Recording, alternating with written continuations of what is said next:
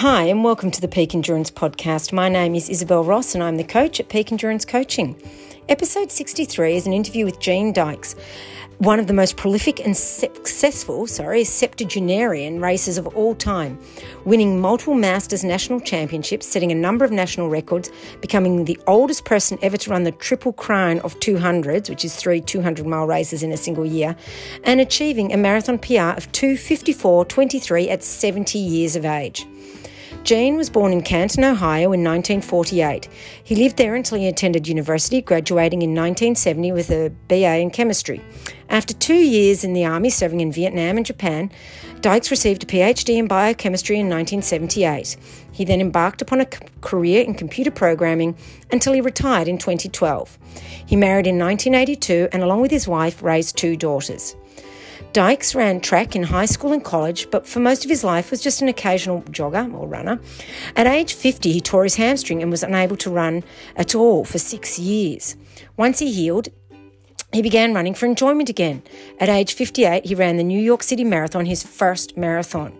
He has now completed around one hundred twenty marathons. He's also completed many ultra marathons. In the last few years, he set fourteen national age records group records and won fifteen national championships at distances from three K to one hundred miles. That's uh, a big repertoire.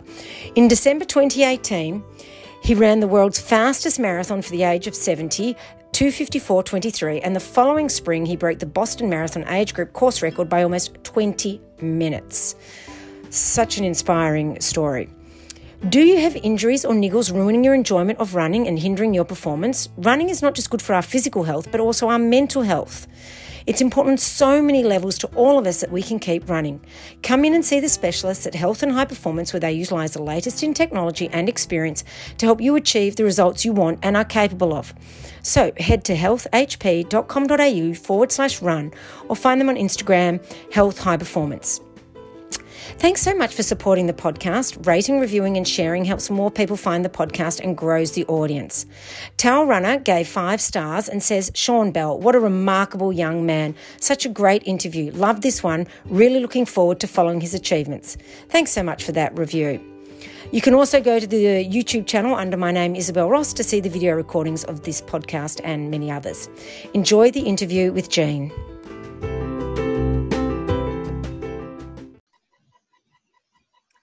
Hi, Gene, and welcome to the Peak Endurance Podcast. Well, thank you. It's always fun to talk down under. Yeah, so um, can you tell the listeners who may not have heard about you a bit about yourself and your running background and how you got into running?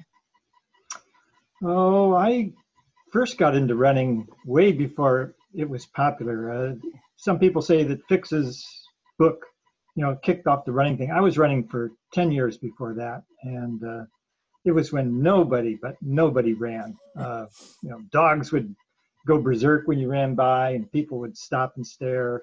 It was uh, really something. So uh, naturally, I ran track in high school and college, and I thought I was hot stuff in uh, high school. But I got to college, and I found out I was totally outclassed. I mean, competitors, teammates alike, were lapping me in, the, in two-mile races. So. Uh, That was an important uh, aspect of my career because I was so in firm belief that I wasn't a very good runner that I never tried to do anything competitive after college. Ah. So I just, but I enjoyed running. Sometimes I'd be in shape, sometimes not. I, and uh, so I would just jog. And uh, that lasted until I was fifty-six.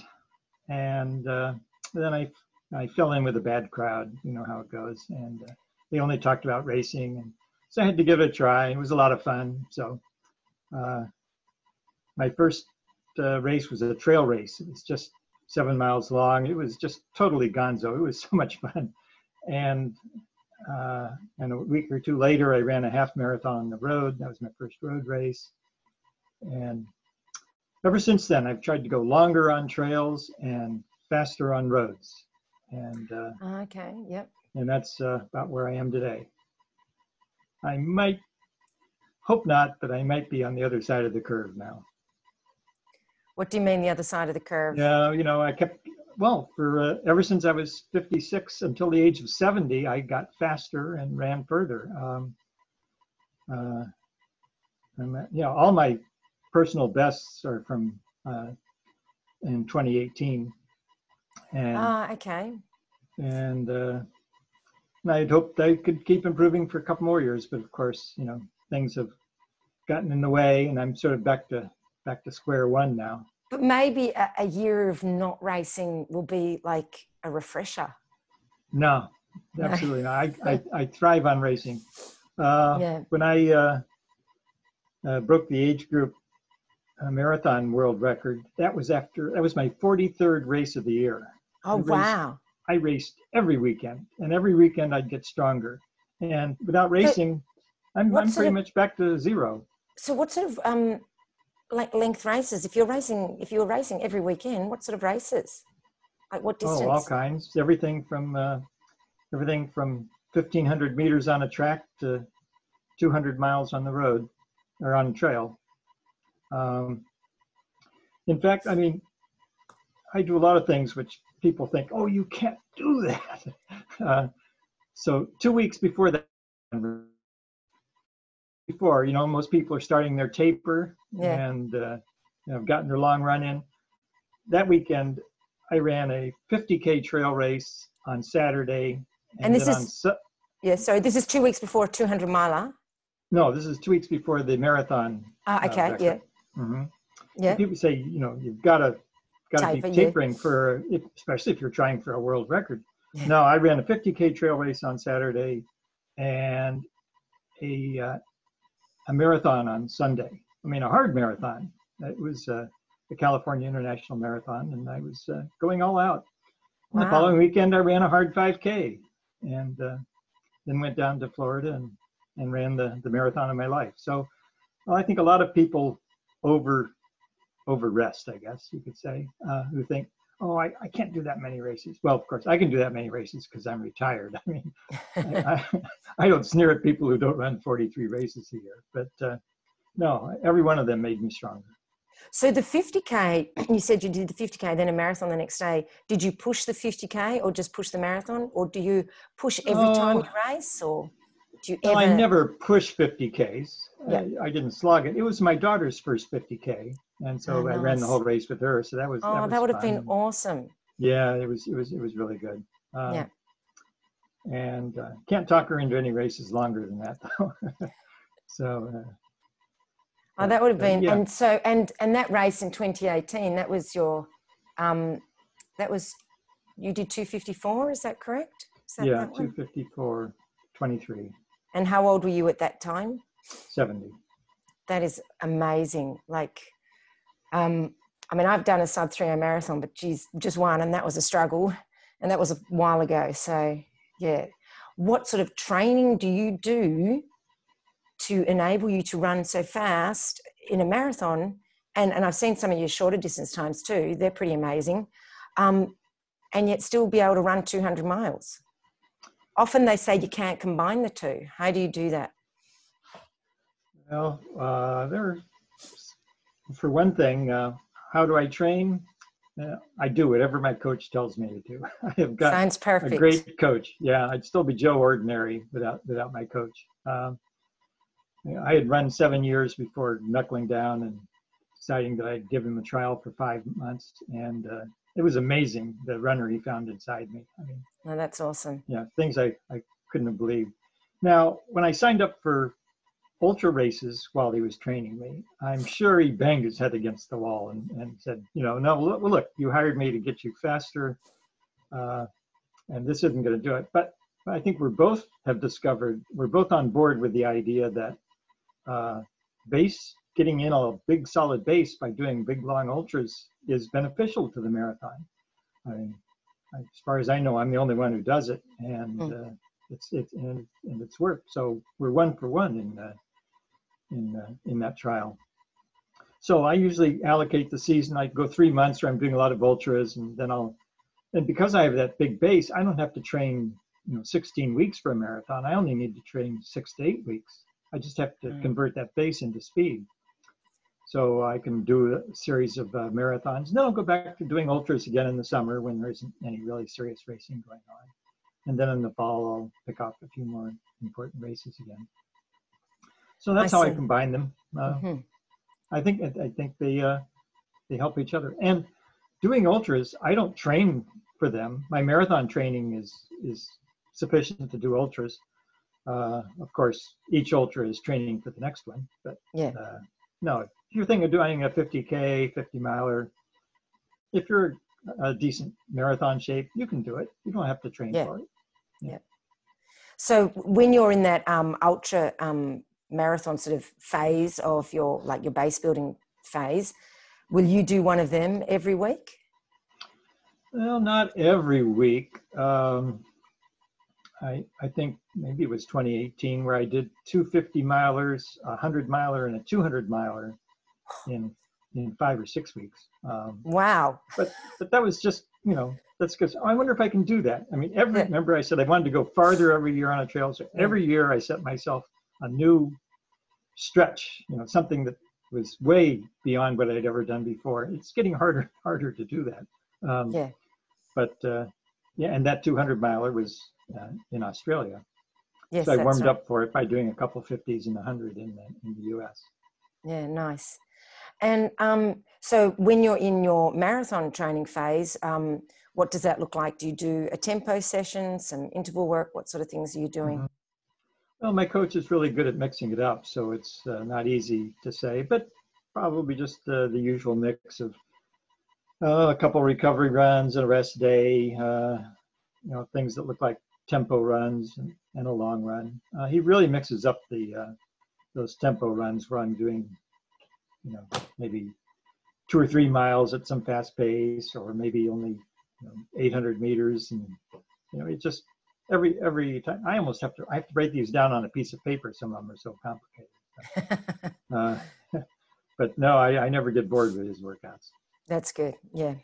And um, so, what's sort of your average mileage per week? Uh, about forty-five miles per week, I guess, on average. Um, I think that is both when I'm training for a marathon or over the entire year. I, w- I would say I'd probably get into the fifties and sixties at the peak of marathon training. Yeah. And um, do you do any sort of ancillary work like strength work or yoga or any of that sort of stuff, or you just run? Oh, yeah. Now you're into what I'm famous for. I just run. I don't do I don't do any anything else, unless you consider golf uh, cross training. Well, um, I guess it's kind of like a walk, isn't it? Well, I, I I I like to carry my bag, uh, yeah. But uh, uh, yeah, stretching, flexibility exercises, core, cross training, special diet, nah, none of that stuff. I you know I just run. Well, you're you're proving that there's some benefits perhaps to, to doing that. So you know that's doesn't mean it's a yeah a bad thing not to cross train. And so then, how do you um do? You, are you ever injured? Have you been injured at all? Oh, unfortunately, I'm injured right now. Um, oh, no. I've been, uh, I've been out since April. Uh, ah. Plantar fasciitis. I've never had that before. I'm not quite sure what caused it, but uh, yeah, it may have been, a, I did one hundred miles in twenty-four hours during one of these virtual races. Ah, um, okay. And then immediately started training hard for a five K. So I don't know which of those, which of those two uh, Maybe it. just the, a, the magic combination. I was hoping it was a stress fracture. I mean, you know, it might have put yeah. me out longer, but at least you know it's going to be fixed. That's right. Who knows how well, long plantar fasciitis yeah. is going to go. I've heard that can hang around for years for some people, but um, mm-hmm. um, fingers crossed that's not the case for you. I, I agree. Sometimes you wish a, a fracture would be better. So, um, well, I guess of all times to be injured, I guess now is the, the perfect time because yeah, at least you're not missing out. I've had thirty-five races canceled this year, you know, every one of them when it gets canceled, that's great. I couldn't have done it anyway. Yeah. So, yeah, but the funny right. thing is, you know, you're out for, out for three months. Of course, I've gotten in a few runs, but then gave them up again. But at yeah. that point, I feel like I am all the way back down to an ordinary runner. And I'm sitting here saying, why is this woman calling from Australia to talk to me? I mean, I'm, I'm just so totally Totally because you're amazing, and I think you're very inspirational, and you know I think awesome. You know, I've I um, I actually, I only just went onto YouTube the other day. I was bored, you know, sitting at home in isolation, and a video of you came up, and I went, this guy is amazing. I've got to contact him. So I did. So that's how I, that's how this is happening. You can thank YouTube. Well, um, don't forget that guy was two years younger. yeah, yeah, but you know, that's only, it's only two years. Yeah. Um, so if you don't do any stretching or anything like that, what do you do for recovery? Uh, well, the reason I don't do stretching is, you know, I've, I've found from history that if I stretch, I get injured. I mean, yep. It's the stretching that injures me. Some bodies just weren't made to be stretched. So when I say I don't stretch, what I want to emphasize is that if somebody tells you you've got to stretch, I'm not saying don't stretch, mm. just don't consider it gospel. Um, yep. And that takes care of lots, lots of other things too. You got to, don't do things unless you convinced they work for you. Just conventional wisdom is frequently useless or counterproductive. Uh, for instance, conventional wisdom is you've got to take electrolytes. I mean, mm. for most most races, that's just total bunk. You don't. Your body has all the electrolytes you you need to keep your blood chemistry stable. And uh, yeah, some people need it. I guess uh, they may sweat out more than others, but in general, nah. You know, it's just another one of those conventionalisms that doesn't hold up. Uh, So do you, do, do you have massage or anything like that? Oh, I don't usually get a massage. Actually, my best running buddy uh, gave massages, and then she moved away. So I just, you know, I kind of got massages just to throw her some money now and then. But uh, uh, I've never, never thought massages were worth the money. So, uh, so what are you doing for the plantar fasciitis? For the plantar fasciitis at the well, moment? Well, I am having physical therapy. In fact, Uh, I have one today in, in about an hour, and yep. I'll be rushing off uh, right after this. It's done a good job of uh, getting the, the pain down so that it doesn't hurt when I walk. I don't have morning pain. And oh, the last two or three days, I've hardly felt it at all. Just, you know, just something way in the background. But I kind of felt like that twice before. And I, I ran for three or four days, and then I felt like I was just, you know, felt like I was back to square one again. And so I stopped. So I may not run at all this week. I want to kind of like feel pain-free for a whole week. Yeah. And then, of course, my first run will be a, a nine-mile trail race, so fifteen K. Of course. Why not? Yeah, why not? So you said um, you got this um, in about April. So have you done much running at all since then? Since uh, April? Yeah. No, I just, uh, I tried to ramp up for five days twice, and both times I thought, uh, turned out to be a bad idea. So yeah. A lot of injuries you can train through. You know, you yeah. get to a certain point where even when training, the pain is is, is going away. Uh, this doesn't seem to be one of them. Yeah.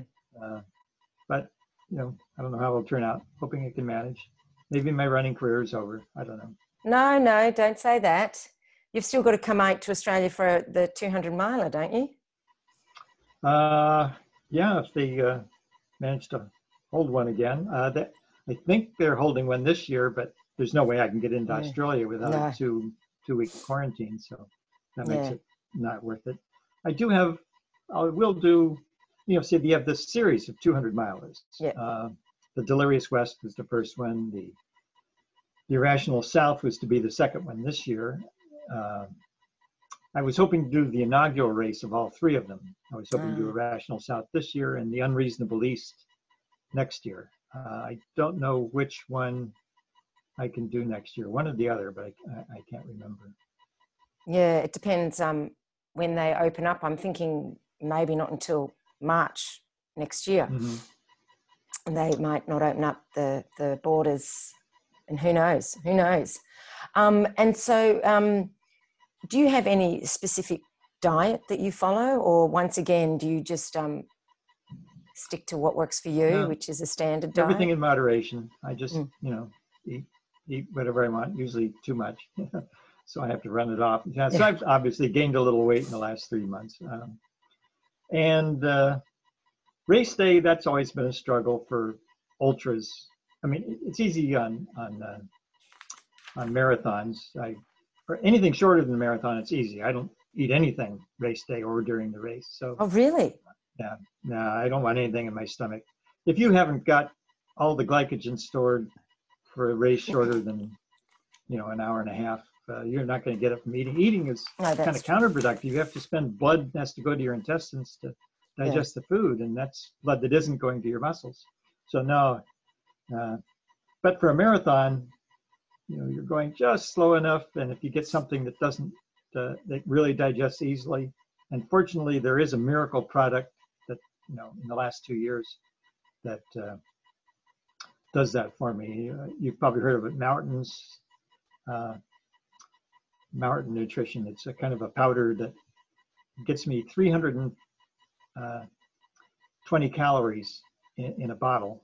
Oh, wow. Uh, normally, I would be able to get maybe three hundred calories down of some other sports drink with, uh, during a marathon, and mm. even that would leave me feeling queasy.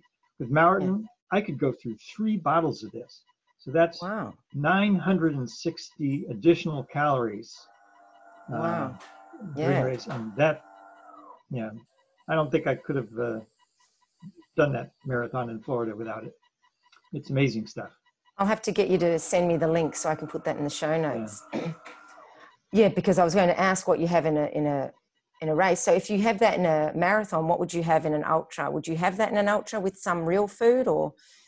Uh, I, uh, I try and go with real food as long as possible. Mm. Uh, I tend toward nausea if I get, you know, really tired or really hot or, or so on. And, and Martin is useful then too. Uh, I don't know, I'm sort of penny wise and pound foolish. Oh, well, you know, it's too expensive to take in an ultra, but, uh, uh, you know, it got me through uh, a couple races, and a couple races when I didn't take it, I, I you know, I really should have. It's just amazing stuff. It, it, it goes right through your stomach and into your intestines, and it's your stomach that causes nausea. Yeah. And so it, it's absorbed faster and doesn't cause any upset whatsoever. Wonderful stuff. And they don't, they don't pay me, by the way. Unfortunately. Send me free stuff. That's it. Wouldn't that be nice? I'm surprised. Um, and so, like, when you're, um, so just give the listeners some of your P Bs. So what, what is your P B for five K? Or uh, P R? That my P R for five K is the only one I didn't get in the last couple of years. It's about six or seven years old now. Uh-huh. And that's nineteen oh one. Um, that's nice. I've run, I can still run under nineteen twenty, but I just can't get down there to nineteen minutes. Uh, well, still, I wouldn't mind nineteen twenty at the moment. So, and um, what about over ten K? ten K, I believe I, I could, uh, I should pull up a, things I'm not trying to remember these, but ten K, does uh, thirty-nine minutes sound about right? Yeah, that sounds yeah, awesome. Yeah, yeah. yeah. Thir- I think that's also like thirty-nine oh one or, yeah. or something like that. I seem to have trouble getting through that one second. Uh, Probably more a mental barrier than anything, yeah, I guess. And what about for a half marathon? A half, that's one twenty-six, it's not oh one, it's one twenty-six oh four, I think. Okay. So um, when you're doing those races, because they're pretty swift times, is it painful for you?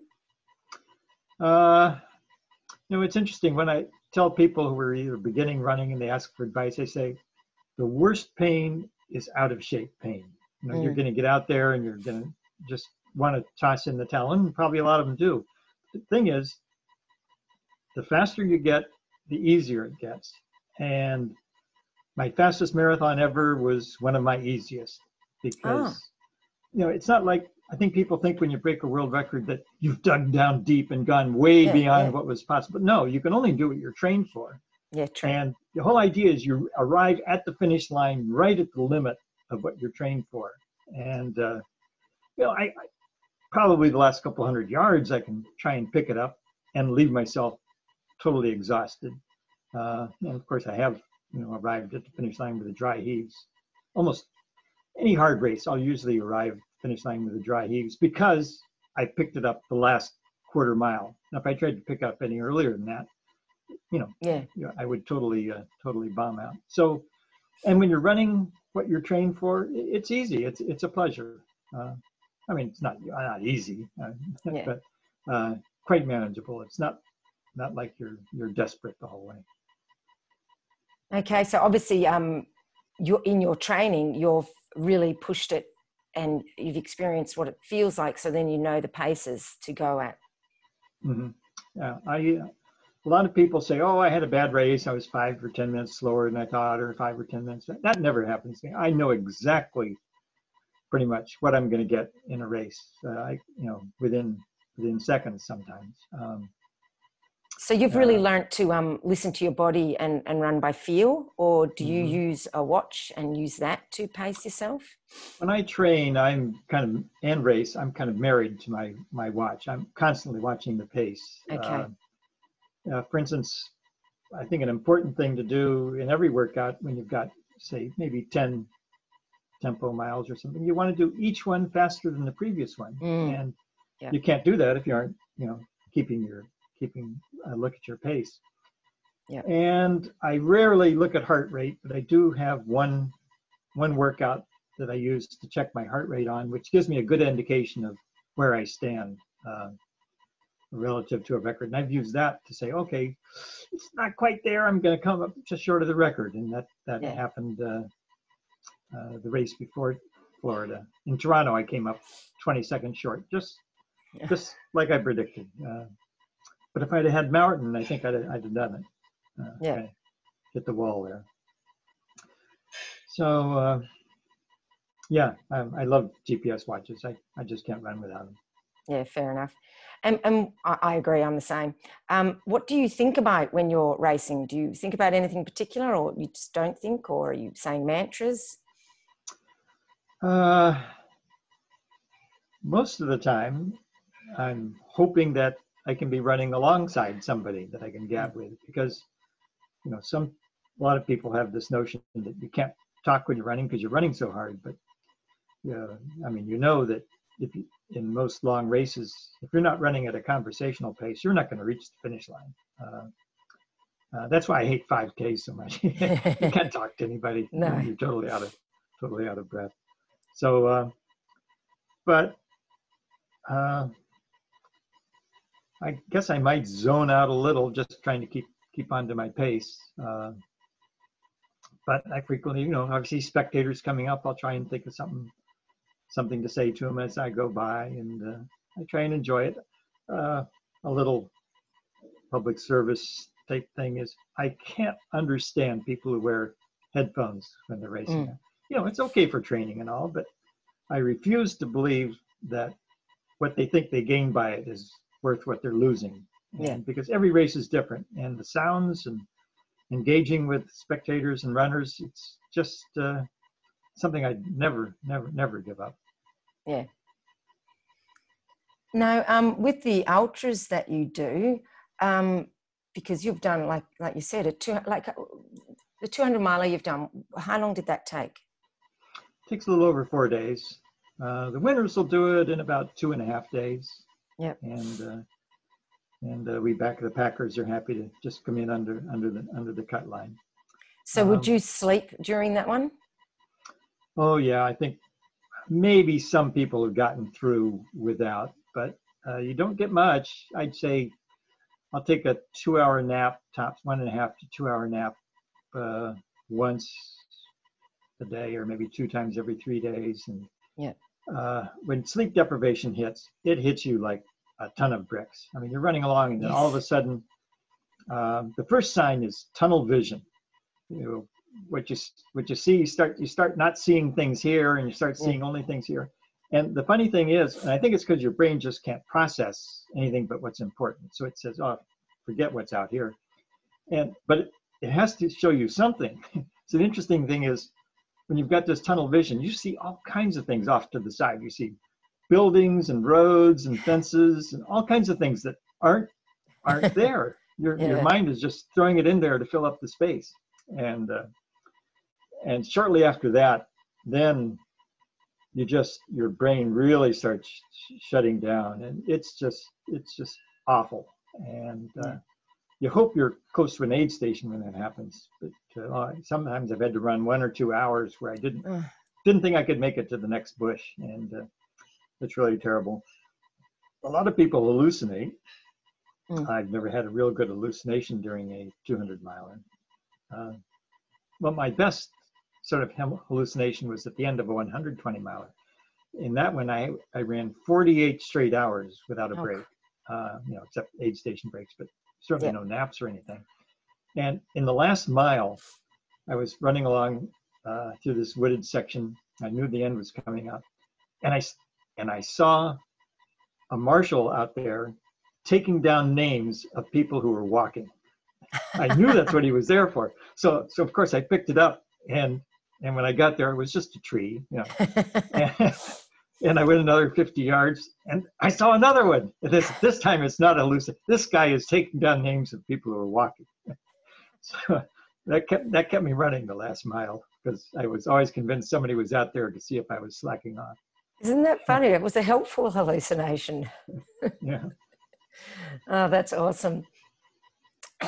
What would you say to people who say, say that they're too old to run fast? Oh, well, uh, of course not. I can't say that everybody can pick up running at age in their late fifties and, and be breaking world records in, in ten years or so. But uh, if not faster, you can certainly run farther. And mm. uh, uh, but the whole important thing is you're not trying to to beat world records in general, or or even win races. Everything that motivated me for the first seven years or so was just beating that guy in the mirror. Yeah. His times from the previous year. I said, whatever he did last year, I'm going to beat it this year. And and it wasn't until, you know, a long time that I started approaching uh, other goals. And that was that was plenty of goal for me for quite a number of years. It was just outdoing whatever I did the year before. Just run a little farther, a little faster, a little more often. And anybody who's looking to get into ultras, uh, stage races uh, are wonderful ways to do it. You'll look at it and say, one hundred fifty miles in a, in a week? I can't do that. But it's amazing. Uh, even if you've never run more than seventy miles in a week in your life, you can you can easily do one hundred fifty miles in a stage race. It's just, in fact, you feel stronger toward the end. It's it's it's an amazing thing. And uh, and uh, another good thing are twenty-four hour races. You know, mm. things. This is uh, you know, there's no set distance or time you have to run. You just see how your body reacts to spending a long time on your feet. But uh, I highly recommend uh, finding some destination race where you're going to have to run a little farther than you ever have, and uh, travel somewhere you've always wanted to go, and combine that with running. It's just just uh, an amazing thing to, to do that. So I guess um, running has taken you to some pretty amazing places, hasn't it? Oh, yeah. Uh, and every year, well, it used to be one destination race a year. Now I now I take three or four. Next year, if they don't cancel everything, I'm going to uh, Australia, uh, Morocco, Norway, Finland. Oh, wow. Awesome. Yeah. Oh, that all, would be all brilliant. The, all places, uh, particular places there that I've never been to before. That's in addition to London and, and Canada, you know, places I hardly consider travel anymore. And um, so the the race in Australia, what what time of year is that meant to be? oh, uh, well, the, you know, he's he's changed them around. You know, Delirious West, I guess, is still in early in the year, like mm. February. Mm. Uh, one of them is in October, which was going to be a bad time for me. Turns out the London Marathon is going to be October third, so I might go to that and then fly directly from London to Australia for one of the, I don't remember if it's the Irrational South or the Unreasonable East. Ah, uh, okay. Um, I'm thinking by October next year, it'll be fine to come out here, I would say. Mm-hmm. Yeah. Sure, hope so. Yeah. Geez, if we're still like this in October next year, that'll be horrible. Mm-hmm. Um.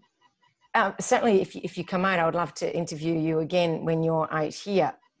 Um, so what have been your favorite races? T- tell us what's been your favorite marathon and say your favorite ultra, maybe one hundred miler mm-hmm. so far. Yeah. Mm, that's a lot easier with ultras for some reason. They're all wonderful, but uh, the Bigfoot two hundred was, was totally magical.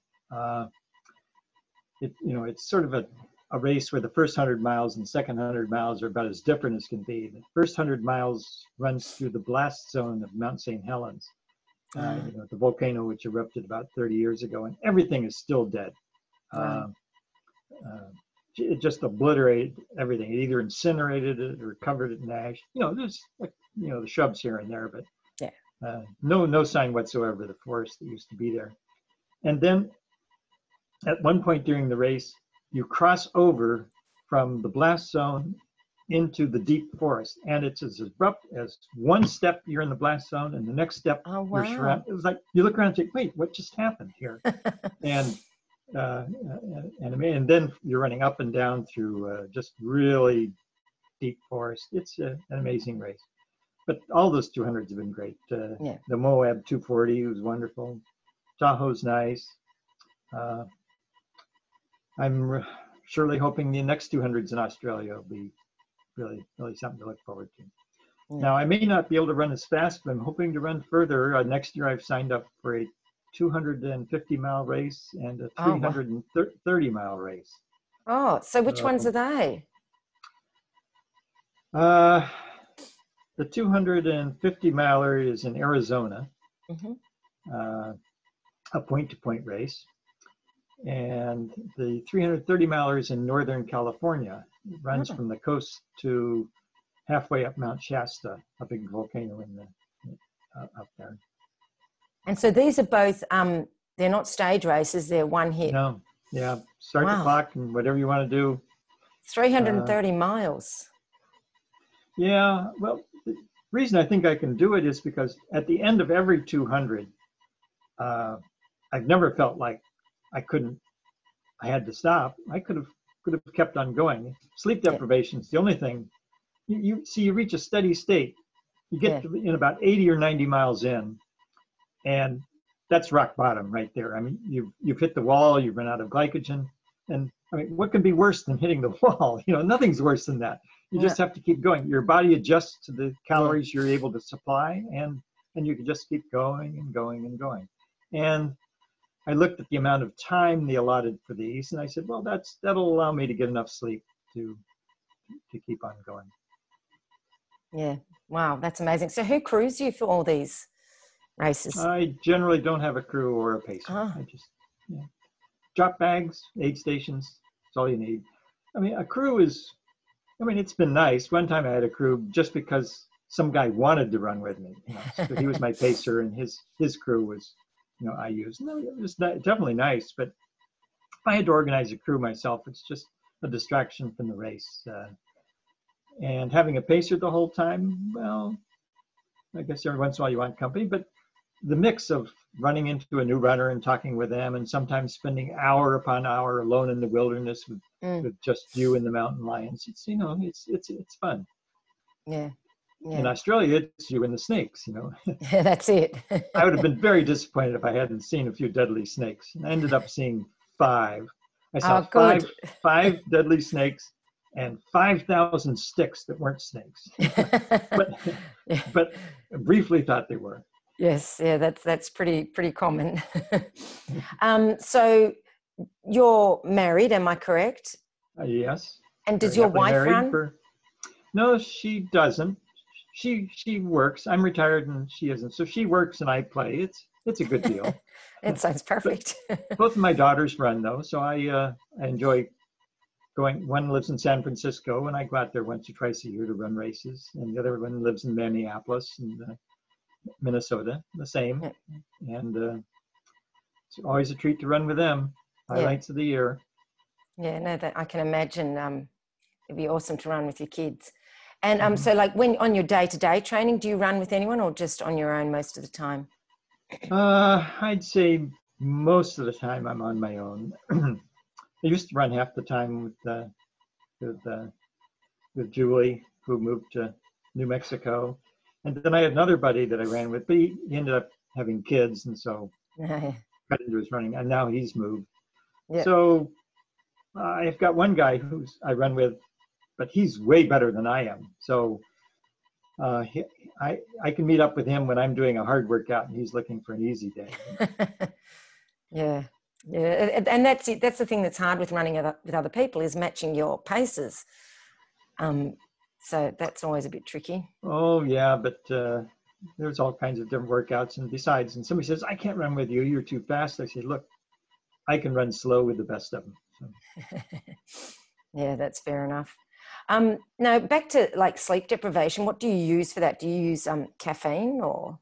Caffeine, yeah, definitely. That uh, anyway, as soon as the As soon as it hits, I'll do a caffeine tablet, and that works for about two hours. And yep. uh, and maybe two. I've I've been able to get through a section by doing four hours. You know, by taking another another dose uh, when the first one wore out. Yeah. But after that, uh, you know, at some point you need real rest. And amazingly enough, it only takes an hour and a half to to reset. Yep. Uh, with an hour and a half, you can. Uh, Get right back. Another way to cure sleep de- deprivation is make it till the daytime. Yeah. Uh, it usually only hits at night. Uh, you've got these, you know, circadian rhythms that keep you going during the day. Yeah. So, uh, so uh, a nap, caffeine, or daylight. Those are all ways to to cure yeah. cure. Uh, yeah. Cure. There's no real cure, is there, except a proper sleep. And um, in a hundred miler, would you ever nap in a hundred miler? No, no. I can, one hundred milers I usually do in twenty-four hours to twenty-eight yeah. hours or so. And uh, I'm pretty easily good to thirty-six without sleep. And yeah. I've done forty-eight. Actually, there was one race I ran two hundred five miles in sixty-eight hours. And I intended to sleep, but I couldn't. So I guess yeah. you know, I rested. Took significant rest breaks, but I guess I must have gone seventy straight hours without sleep. Wow, that's a, that's a long time. Mm-hmm. And um, so you were talking about those ultras, and, and you said stage races are a good idea. What stage races have you done? Oh yeah, a lot of fun. There's a uh, in the Rockies. There's the uh, the uh, the Rockies uh, Trail. Uh, let's see, what, what do they call it? There's the Trans Rockies, right? Yes. Trans Rockies Stage Race. And then there's also a Trans Alpine Stage Race. Mm. And uh, it's a little longer, a lot harder, and a lot more scenic. But they're both both wonderful. Uh, I've done uh, the Cape Wrath Ultra in Scotland. Oh, nice. That was, that was a lot longer than either of those. That was... Yeah. You know, another new kind of scenery that was really amazing. Mm. You're running through, you know, heather and bogs, and you know, it's uh, that was really something. I, I, is stage racing a thing in Australia? I um, don't think not, I know of any. Yeah, there's a couple, not not not many, but um, they're, they're more overseas. But people sometimes do go and travel to do them. Mm-hmm. Another way. Uh, Things similar to stage races is usually you you hire somebody. Of course, you could do this on your own, but yeah. I've done a couple uh, adventure runs with my daughter where uh, the group would haul your equipment from one yeah. place to the next, and what and just like a stage race, except it wasn't a race. It was just meandering from point to point and having yeah. somebody else take take your luggage. Uh, there are stage races that are kind of unsupported in that you have to carry everything you need. Mm. Uh, you know, I kind of more like, it seems to me it would be more like backpacking than running, but I might do one in Iceland next year. Oh, uh, wow.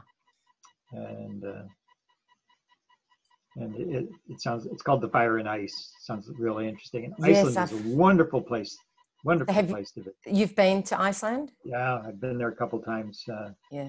It's uh, just an amazing place for scenery and uh, yeah, yeah, and interesting races. Yeah, I mean if, that if would be. You're looking for a place to go for a week to run a race and do vacation. Uh, you, you you can't beat it.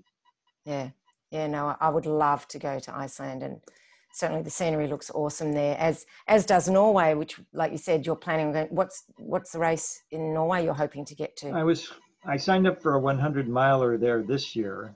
Yeah, you know, it was one of the kinds where my hundred miler to get me in as a qualifier for the Western States ah. was canceled. So I quick looked yeah. around for another hundred. You know, I only had a couple weekends, and I found a hundred yeah. miler in Norway, so I signed up for that.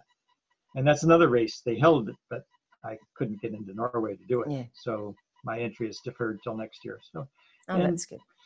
Once you've decided to do a race, you're it's, it's an itch. You just have to keep yeah. scratching until you actually run it. So there's no way I'm not going to actually do that race some year. That's fair enough. No, no, I totally understand that. Um, so I had a question, but I've lost it now. Um, what what tips would you give listeners if if they want to keep running as you know as they get older? Um, what sort of tips would you give them? I uh, yeah, my idea of just just trying to outdo yourself just by a little bit. You can just yeah. doing these incremental improvements. Uh, you know, after three years of running, I was doing things I didn't think were possible, and after six years, things that three years before I hadn't thought were possible. And uh, if you've been a runner your your whole life, yeah, you're going to be definitely going downhill when you're getting older. You can only run strong so many years, but if you're taking it up, oh, there's lots of room for lots of room for improvement. And uh, and uh, yeah, just keep at it. Find out which aspect of running appeals to you. There's just so many things. Running alone, uh, listening to your thoughts, listening to music, running with friends, racing, different kinds of surfaces, maybe like trails, like roads. It's it's just uh, so many ways to to to do it. Find out what part you know, you really like, and and just try and do a little more of it each year, combining yeah. it with travel. Yeah, that's that's the best. Yes, yes, no, definitely. Well, it certainly sounds like you're doing a lot of the combining it with travel, which is um. which is really awesome. So hopefully you get to go to all those races next year. Um, and um, is there any, like, you know, when you're uh, running the trail ultras, is there any particular gear that you find is the best for you? Uh, and do you use poles? I use poles, you know, if the terrain calls for it. I mean, if it's flat, no. Uh, I went to the Delirious West thinking I wouldn't need poles. I have no idea why I thought that. And I don't think I could have made it through without ah. them. My my pacer uh, gave me his. And, oh, wow. Uh, and just instantly, you know, when I started using them going up slopes, uh, I, I gained a whole whole lot of yeah. strength. Uh, yeah. I don't know. For some reason, I'd gotten the impression that Delirious West was, you know, along the beach a lot, and, you know, flat otherwise. But no, there was a significant uh, elevation gain. And, uh, yeah. Poles really helped. A lot of the yeah. climbing was sandy, you know, and, and uh, there you really need to use every yeah. muscle in your body to help you get up the, the slopes. Yeah. Um, others, uh, you know, find a really comfortable trail shoe. Uh, In general, you don't need to get anything really aggressive unless, of course, you get into that type of racing. So, so comfort is the thing you really want. Uh, a lot of people switch out shoes a lot. Uh, I figure why switch from your A shoes to your B shoes? Uh, I guess swelling is one reason too. I, I decided in my next one I'm going to switch to a pair of shoes that's half size or a size larger to yeah. account for that. Uh, good rain gear and uh, good warmth. Uh, I, I pack a little extra weight, making sure I've got things that keep me warm. Uh, I'll pull into a, an aid station in the middle of the night, and the first thing I do is I grab out of my pack the uh, the ultralight down, uh, both parka and, and pants. And boy, that just really gets you feeling toasty fast.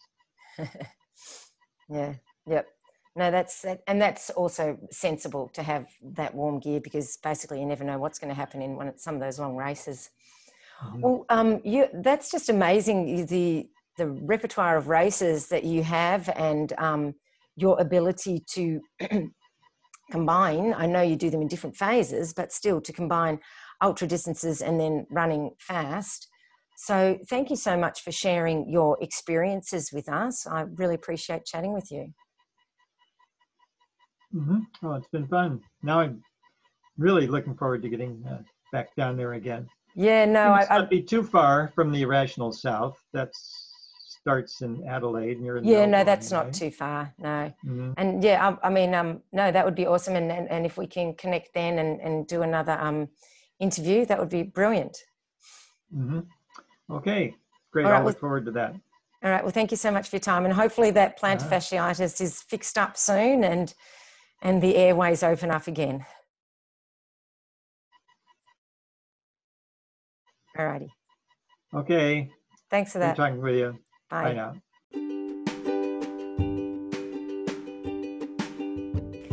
I don't know about you, but I'm just in awe of how much we can still achieve as we get older.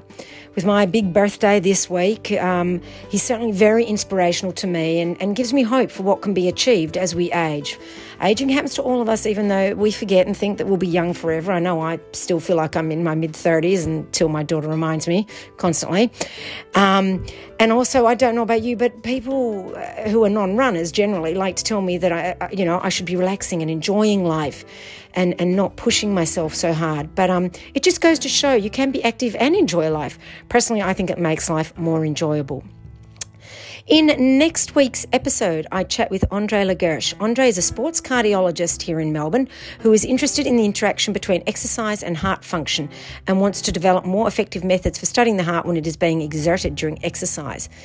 Andre is well known for his research within Australia's elite sporting communities, and he is regularly asked to provide expert comment or to present health professionals, community sporting groups and the media with his expert opinion. And I've actually saw him many years ago speaking on this topic. Andre is the director of the National Centre for Sports Cardiology, a strategic partnership between clinical researchers who specialise in sports cardiology. It's a very interesting discussion, and um, I recommend listening. I will, of course, also be putting out a bonus episode this week, the second part of uh, my interview with Nicole Q. So stay tuned for that one, and I hope you enjoy that too. And as always, with so many restrictions in place, it's more important than ever to have a structured plan to ensure you maximise your training and don't waste this time by getting unfit. Staying committed to your training is one thing you can have control over, even if it feels like the rest of your life is out of control. Maybe that's just me. If you need an individualised plan, email me, Isabel, at peak endurance coaching dot com dot a u to chat about a training plan. Have a great week of training and stay safe and well.